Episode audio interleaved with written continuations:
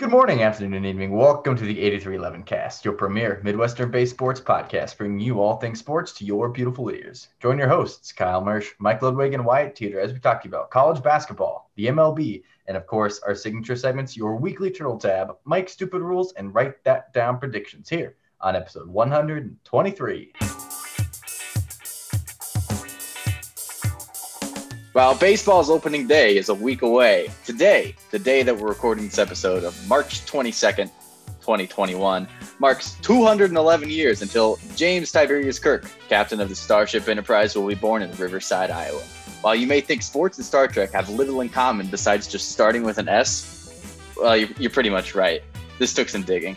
According to Star Trek canon, baseball was a popular sport that fell into decline in the 21st century, which uh, I would argue may or may not be true with the final World Series game being played only in 2024, which, I mean, I don't see that happening. This game was only attended by 300 people, and the London Kings, which is a non-existent team, won with a walk-off home run. So we're already, already not quite real-life canon. Baseball started to come back though in Star Trek in the 24th century, but it's like a novelty classical type thing. In Deep Space Nine, the crew played a game of baseball on the holodeck, which is just like a multi-person VR type room, where Captain Captain Benjamin Sisko, played by Avery Brooks, wore number 15. Brooks specifically requested to wear number 15 as a tribute to his favorite baseball player, Dick Allen, who was real, and actually just had his number 15 retired by the Phillies on September 3rd, 2020, before passing on December 7th. Um, Allen is also on the Golden Days Committee's ballot for a 2021 vote to the Hall of Fame's class of 2022. So this was just a sad attempt for me to connect Star Trek, which I really like, to sports, which I also really like, and it was kind of hard. So there's your fun fact for the day. Mini short story and a history That's lesson. interesting. Yeah. I would never put any of that together on my own. yeah. So good for you.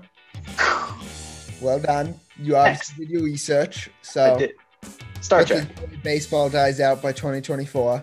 Yeah, that's not gonna happen. But hey, you know, So with Deep Space Nine written, it happened. Mm, yeah, I don't see that happening. I also don't see March Madness dying out um, anywhere near 2024. That's going to continue for quite a long time.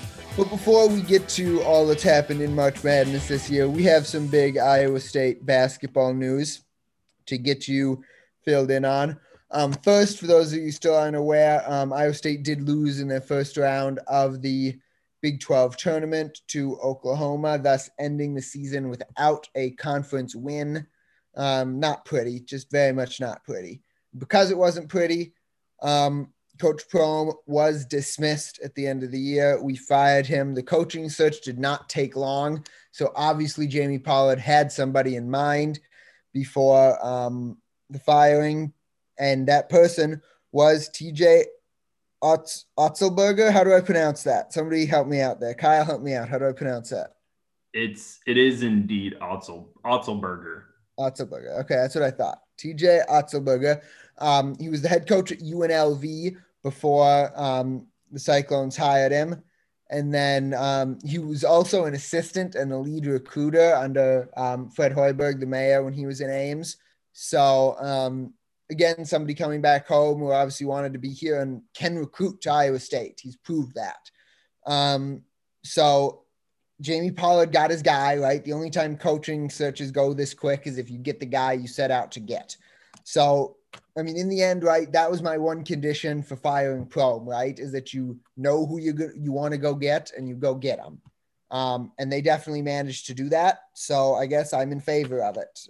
Prohm was a good guy, but if you think you can go get somebody else and you get him, go get him. So, any any other thoughts on the the new hire?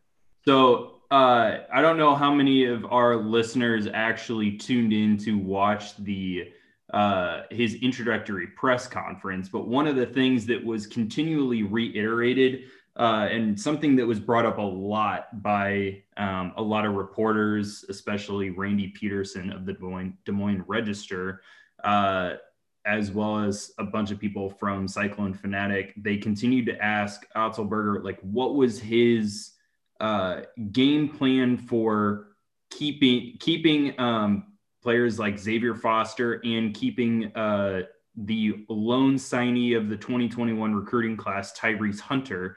Uh, and Otzelberger just continued to iterate that what his plan was is to recruit the types of players that fit his style and fit his system and fit the Cyclone way. Um, I, it was very apparent of that he wants to bring a certain uh, style of basketball back to Hilton Coliseum, and that is a winning culture with Hilton Magic and in its prime, uh, like what a lot of people remember from the uh, Fred Hoiberg days back when he was roaming the sidelines with uh, TJ as his assistant coach. Um, he kept talking about guys like Georges Niang, Matt Thomas, and Monte Morris that really represented what it meant to be an Iowa State Cyclone, as, as well as Melvin Ejim.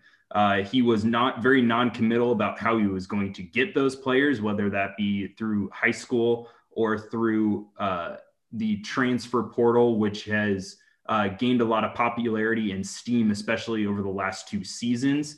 Uh, but he did say that they were going to be heavy, heavily hitting and recruiting players from the Midwest, uh, players that are a, willing to buy into the culture that Iowa State stands for. Uh, and he is going to identify and hit those guys real hard, especially hopefully trying to recruit very, very well uh, in the home state of Iowa. This has already been uh, established as one of the two people that he actually went out and reoffered uh, some of his two offers already since becoming the head coach. One of them was uh, Lipsey, the Ames High point guard, who is a huge target for the Cyclones. He is in the 2022 recruiting cycle. Uh, so look to look to that and see how um, that continues to play out. But they want to try and keep that homegrown talent in Ames and playing in Hilton Coliseum.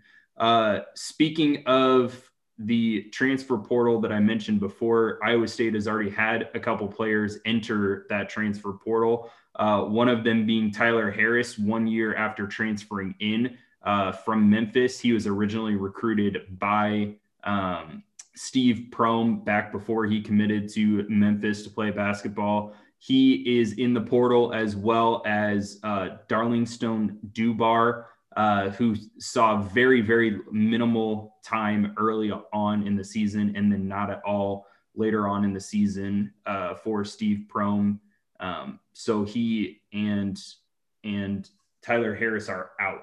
That leaves three open scholarships for the 2021 cycle uh, that I believe is already accounting for um, Tyrese Hunter uh, he has not actually come out and stated if he is still 100% committed to Iowa State, but I'm sure uh, or Otzelberger has already been reaching out to him uh, via reports from different um, people closely associated with the department and with the basketball program. So stay tuned as we will continue to update you on the recruiting tra- trail as well as the um, transfers that are sure to uh, happen from this change. Yep. And even though Iowa State is not taking part in March Madness, um, it is still going on, and it has been um, pretty exciting. Um, we had some big upsets in the first round. For example, Oral Roberts upsetting um, Ohio two seed Ohio State in the first round, which was definitely the biggest upset of the first round of the tournament. Um, we also had some big upsets. Texas falling to um, uh, boy, who the Abilene Christian um, was another big one. North Texas over Purdue and Ohio over Virginia were your biggest upsets in that first round of the tournament.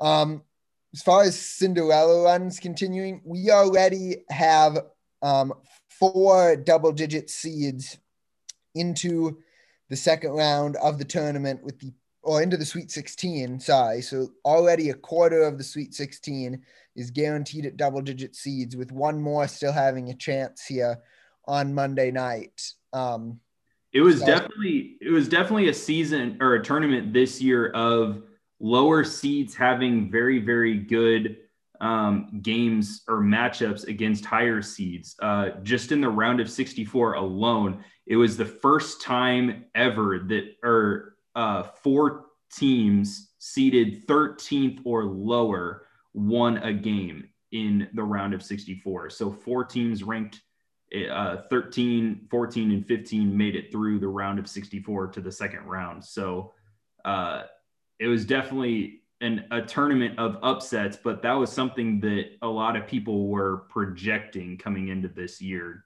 You know, all these extenuating circumstances. Yeah. Um, COVID hasn't been a major factor in this tournament. We had a couple of um, players out for a couple of different teams with COVID. Oklahoma lost a player, Georgia Tech lost a player. We did have one game also that was declared a no contest due to COVID. The Oregon VCU first round game was declared a no contest with Oregon advancing VCU after they had multiple positives. Um, I wonder if that had a little bit um, of a factor with Oregon dominating Iowa um, in the second round on Monday afternoon. Um, if they just fresh hadn't played a game, like they were fresher and ready to go. I don't know if it played a factor at all. I mean, Oregon just looked like the better team. But but uh, at that point, it could have easily gone the opposite way, right? They hadn't played in 10 days yep. uh, before this game. So they could have come out completely flat, uh, not having played that first game, and Iowa already having gotten into a rhythm of the tournament and gotten some of those jitters out of the way. But Oregon, like you said, was the better team in that game. Uh, and in the first half, they were averaging 1.36 points per possession, uh, which is nearly unheard of. On a good day, if you're if you're doing really well as a team, you're averaging right around one point uh, per possession is considered very very good. Yeah, it was Oregon just played really really well to knock off Iowa. Um, any of you have other big picture observations from this tournament? Otherwise, I've got one I want to share with you all.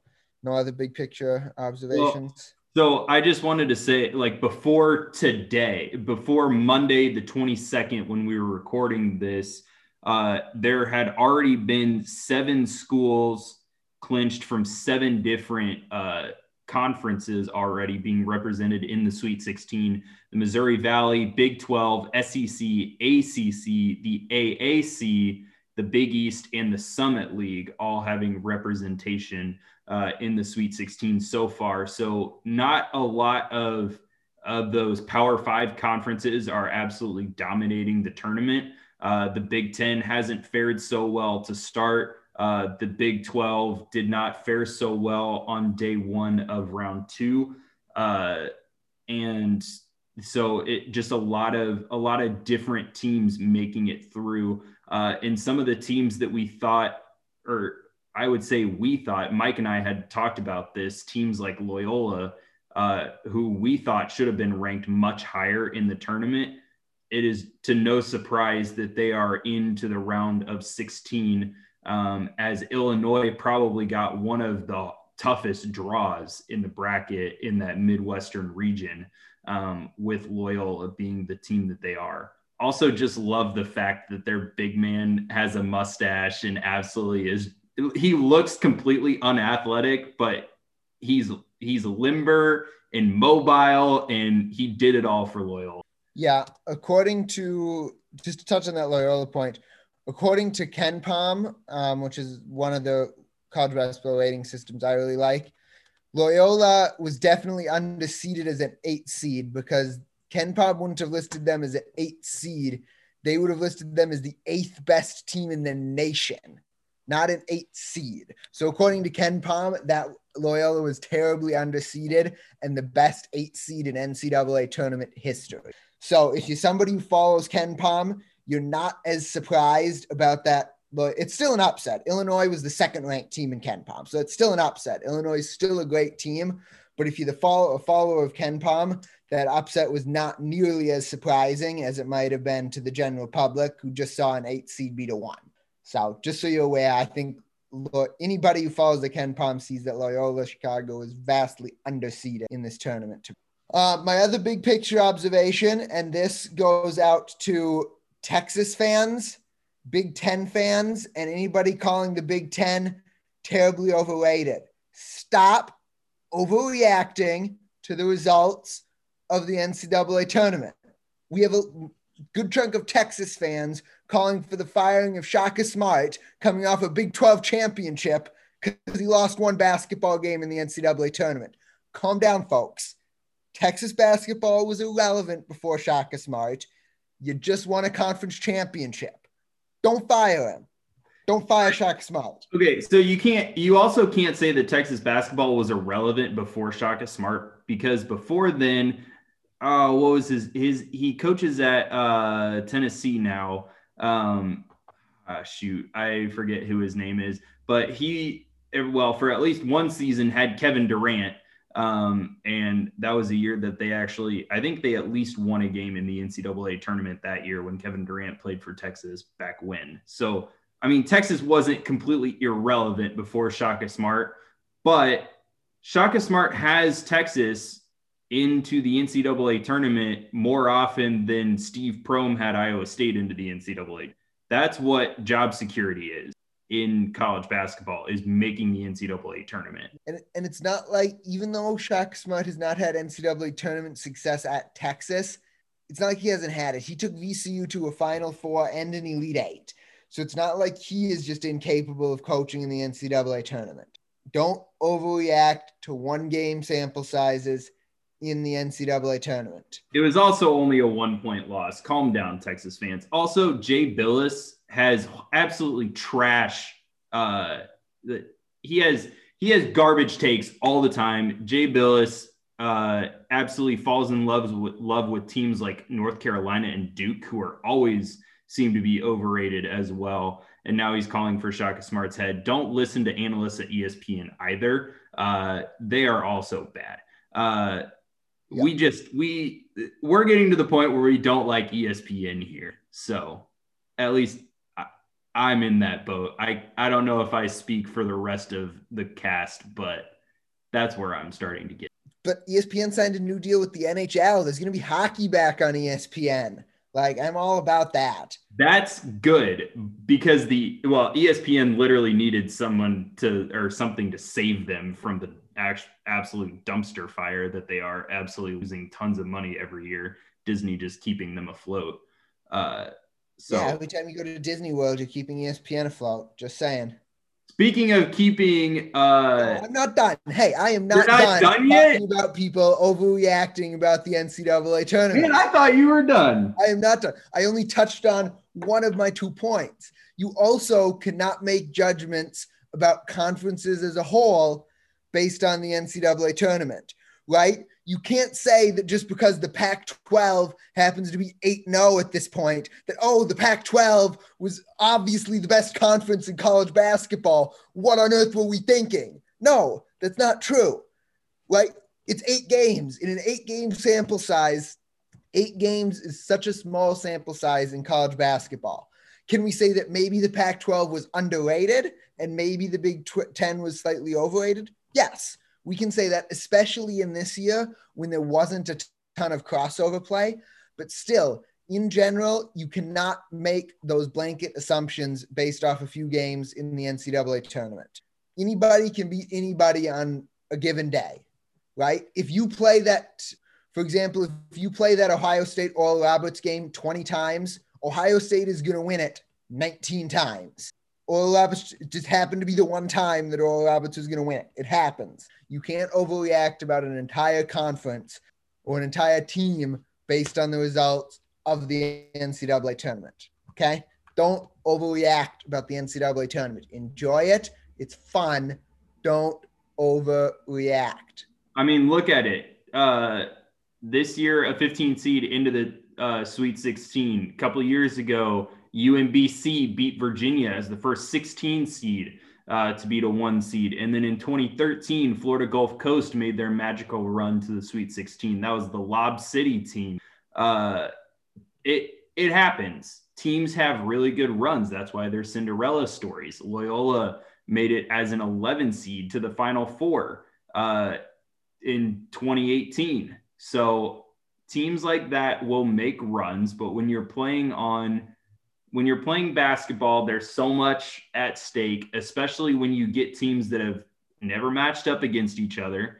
They don't have enough or they don't have a ton of time to plan for it, especially if you're looking at um, just take, for example, uh, teams that end up losing in the second round, like West Virginia lost to Syracuse. You don't have a lot of time to prepare for a team like Syracuse who has a coach who's always masterful at winning games in the NCAA tournament.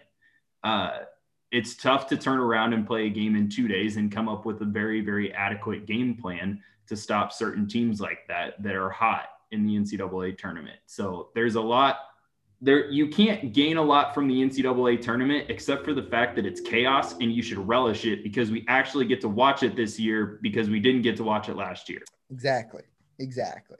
And of course, just like the NCAA men's tournament didn't happen last year, the NCAA women's tournament didn't happen last year, which definitely cost um, the Iowa State women um, a chance at a tournament appearance because they definitely would have made the tournament last year.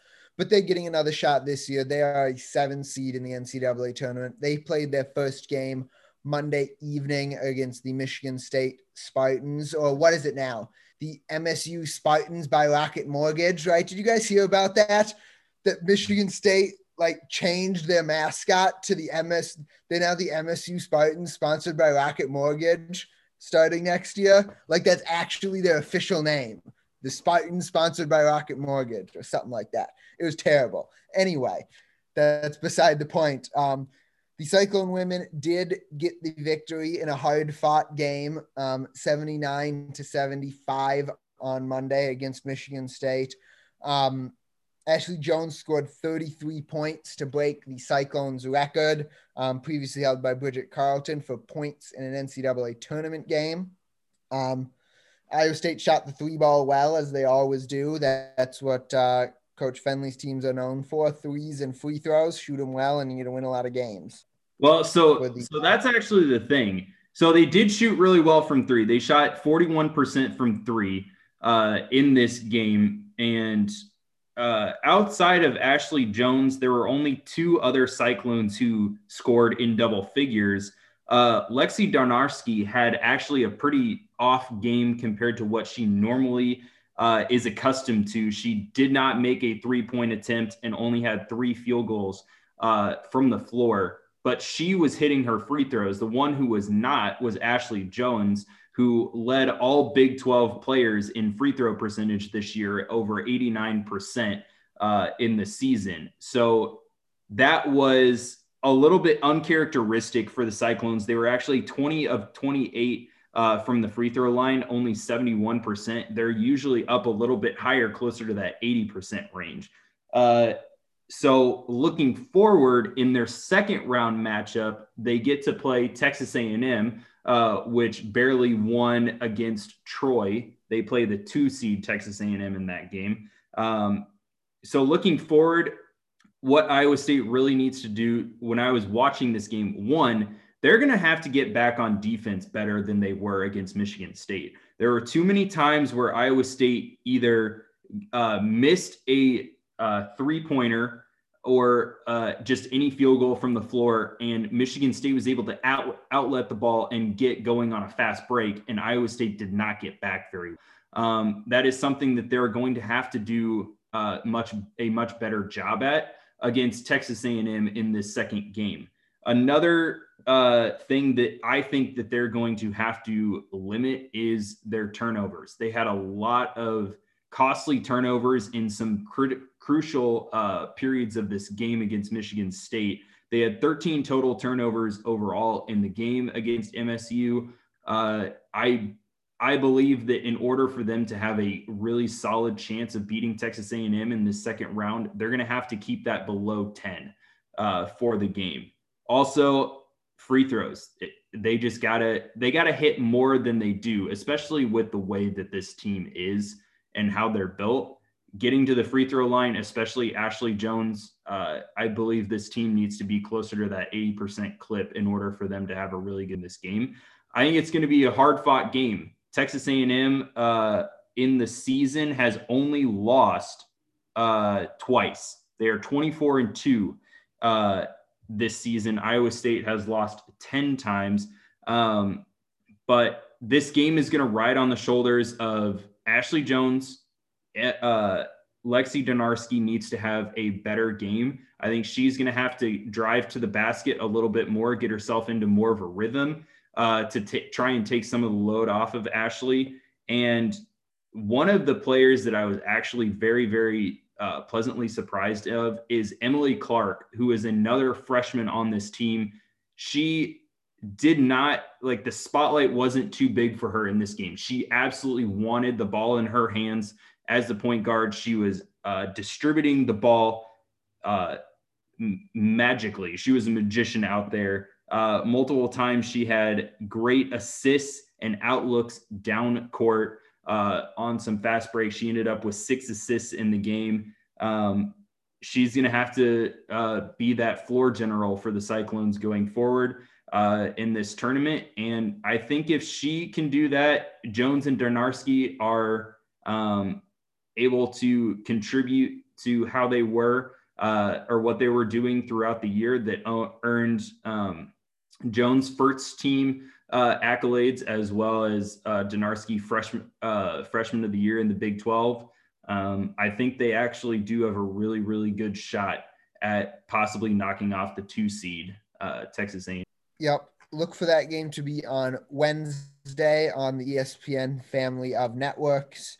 Um, game time is still TBD as of recording because the second or the first round still is not over for the women. So that game time will be announced probably sometime Tuesday morning, and it, the game will be played on. So look for that um, chance for the Cyclones to hopefully make a run to the.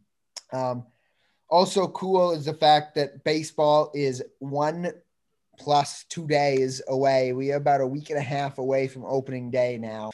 Um, and so far, COVID has not had a big impact on spring training. I have not heard of any games canceled because of COVID um, from spring training. So baseball is doing something right um, as far as their COVID protocols and getting everything in that. So that's good. Looks like we're going to have an uninterrupted start to the baseball season most ballparks are going to have at least partial capacity to start the year. It'll be good to see fans back in the stands. Um, tune into next week's episode because on next week's episode, we will be less than a week away from the start of baseball season. So, of course, that means you'll get our MLB season predictions here on the 8311 cast. So, you'll get to see all of the teams you should not pick to win the World Series because you're going to see the ones we pick to win the World Series. So um, tune in next week to hear that um, as we do an MLB season preview and predictions, of course. But for now, just keep an eye on those spring training games. Um, the rules start to actually matter now at this point in spring training, and you'll start to see regulars um, play a majority of games and a majority of innings in those games as camps get smaller and um, we get closer to the start of the regular season be ready. So just enjoy watching baseball. Enjoy that COVID has not had a huge impact um, yet, and hope that that remains the case here through the remainder of the regular. Season. You know what else we hope remains through the regular season here? The weekly turtle tab. I'm assuming you well, are alluding yes, to. the weekly turtle tab is obviously going to remain. We'll always tell you about the work about how our Willians Astudillo is doing baseball savior. But what we hope continues is the phenomenal success that Willians Astudillo has had over these last few weeks in spring training. Um, he has upped his batting average to 360 now on spring training. Um, so he is doing really well. His OPS for spring training is now a whopping 1,127. So he continues to just knock the cover off the ball. Over the last couple of weeks, he has hit two home runs. He's now driven in six runs here over the course of spring training while continuing to play all over the field, including a couple starts in the outfield um, these last weeks. So Willians Astudillo continues to show his utility. His chances of making the opening day roster also increased here when the Twins optioned a couple of their other utility infield options um, down to the minor league camp. So Willians Astudillo has a decent shot here to be on the Twins opening day roster. And of course, as rosters trim down over the next week and a half, We will continue to keep you informed on Willians Astudillo's status with the Twins. I, I have a question. Yeah, what's your question? Uh, I I sense that you're super excited about his success in spring training, but I also have heard from you before that stats in spring training don't matter. That's true. Stats in spring training don't matter. But what does matter is Willians Astudillo showing enough to make the team. That's what I'm excited about is showing enough to make the team more than the actual numbers themselves. So, because once he makes the team, then the numbers matter. So, you got to get him to make the team, which means he's got to look impressive, which he has. So, there you go. I mean, he looks impressive when he's running around the bases with his helmet flying off. Heck so yeah, all he we does. need is those luscious locks flying. Yes, he does. He just wants to show the world that chubby people run too. Um, do you know what? I don't know. I don't have a transition for that. We're gonna go into uh, Mike's stupid rules segment now. I was trying to do a good transition, and it just didn't happen. So we're just gonna talk about the rules. Um, with March Madness in full swing, of course, I've been watching a lot of basketball, and with a lot of basketball, there have been a lot of close games, and these close games result in a lot of full court pressing um, near the end of games. So, something that I um, had to look up here over the last week was about the 10 second backcourt violation in the NCAA, and specifically when that timer resets and when it doesn't reset for that 10 second backcourt violation. So, the rule we're looking at right now in the NCAA rulebook, um, if you've got your handy pocket NCAA rulebook around, is Rule 9, Section 10. It's specifically about the 10 second backcourt. Um, so the 10 second count begins when a player legally touches the ball in that team's backcourt or after a rebound um, that the player gains control of the ball. So if an inbounds pass, it's just touching. If it's off a rebound, it's actually control instead of being touched. Now, that 10 seconds is how long they have to get the ball across midcourt. Once that 10 second count begins, it is um, the, the count only resets, uh, the count resets on all stoppages of the game clock, with the exception of the defending team knocking the ball out of bounds or a jump ball that results in that team retaining possession.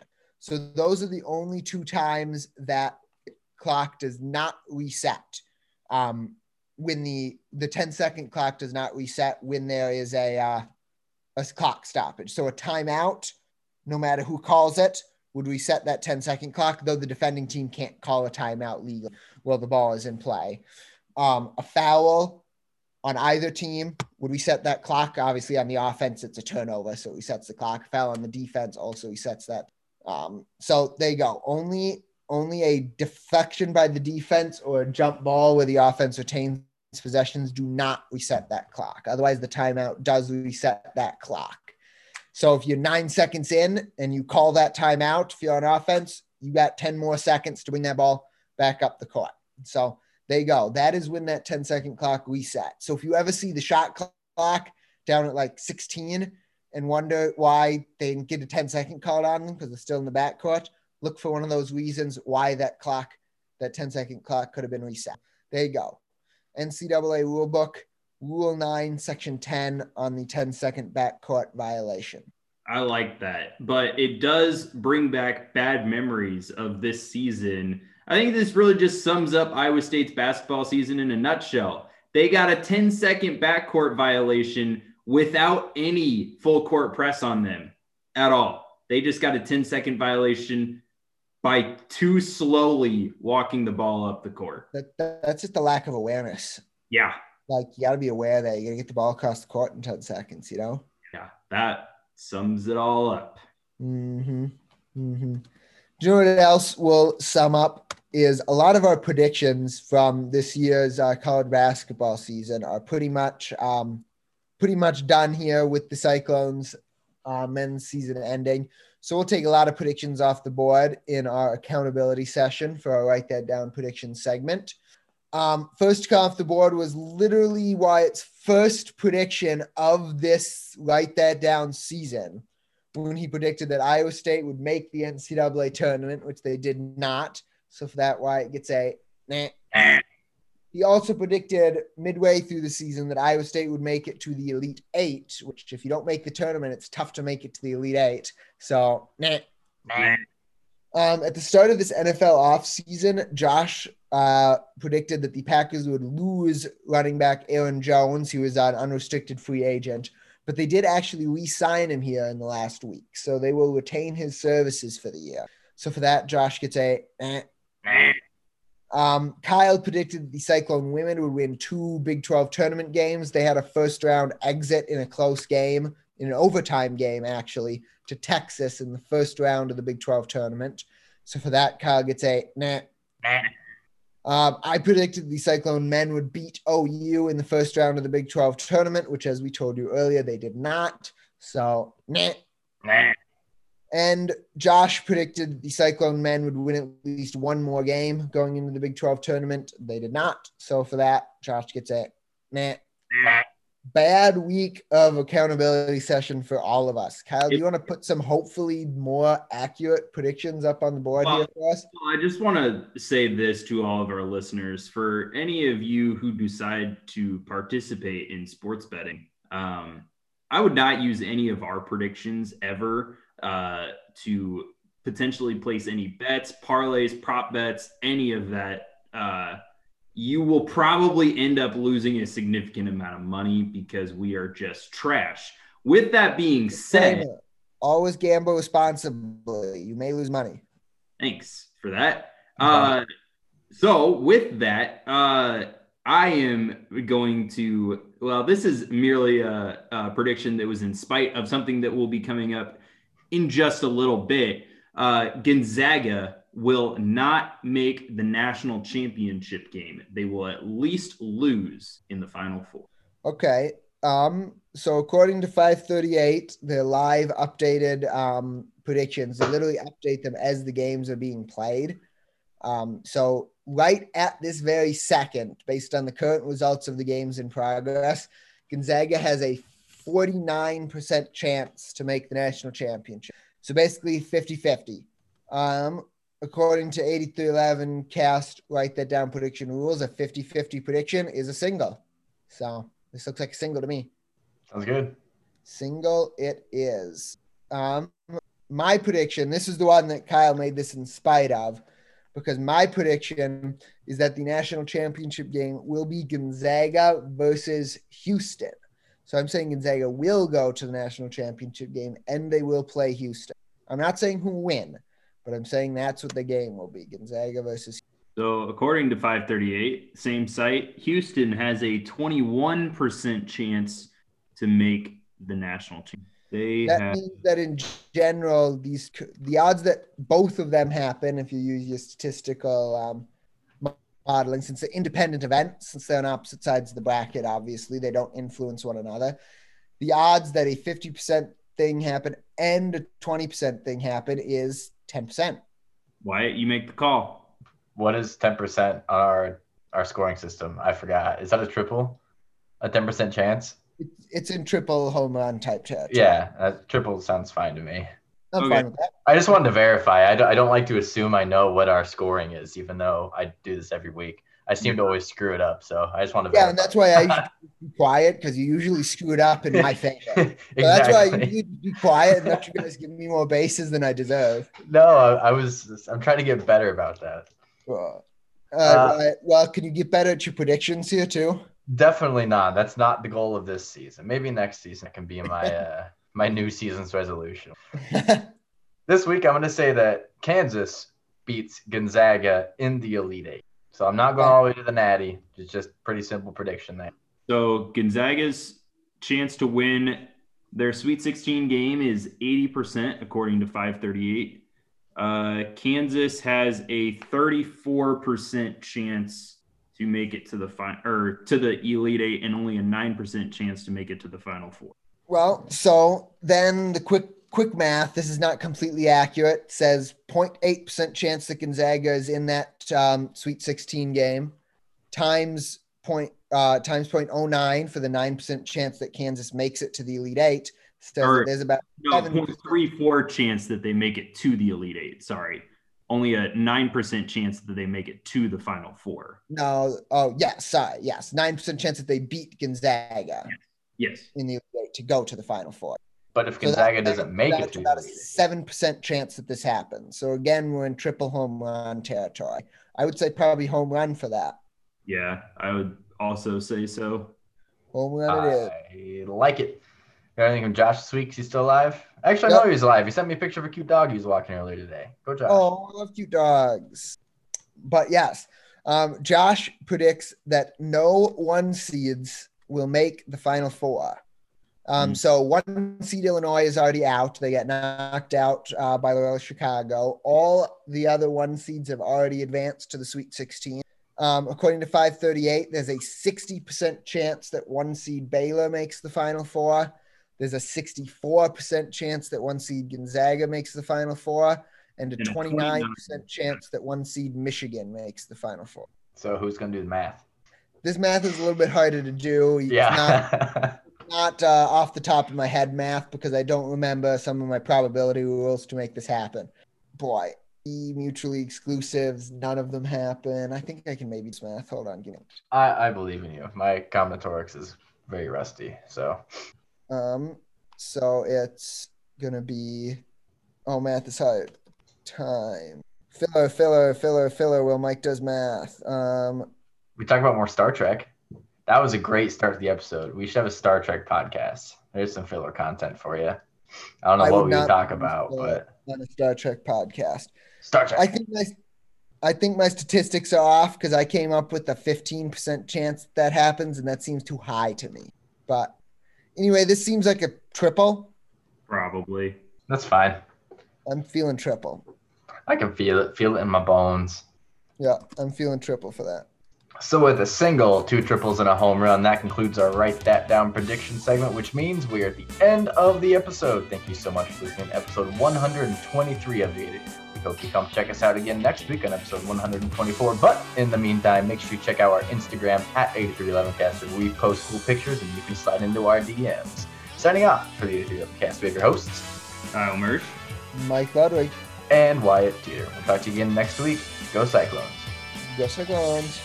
Go Cyclones.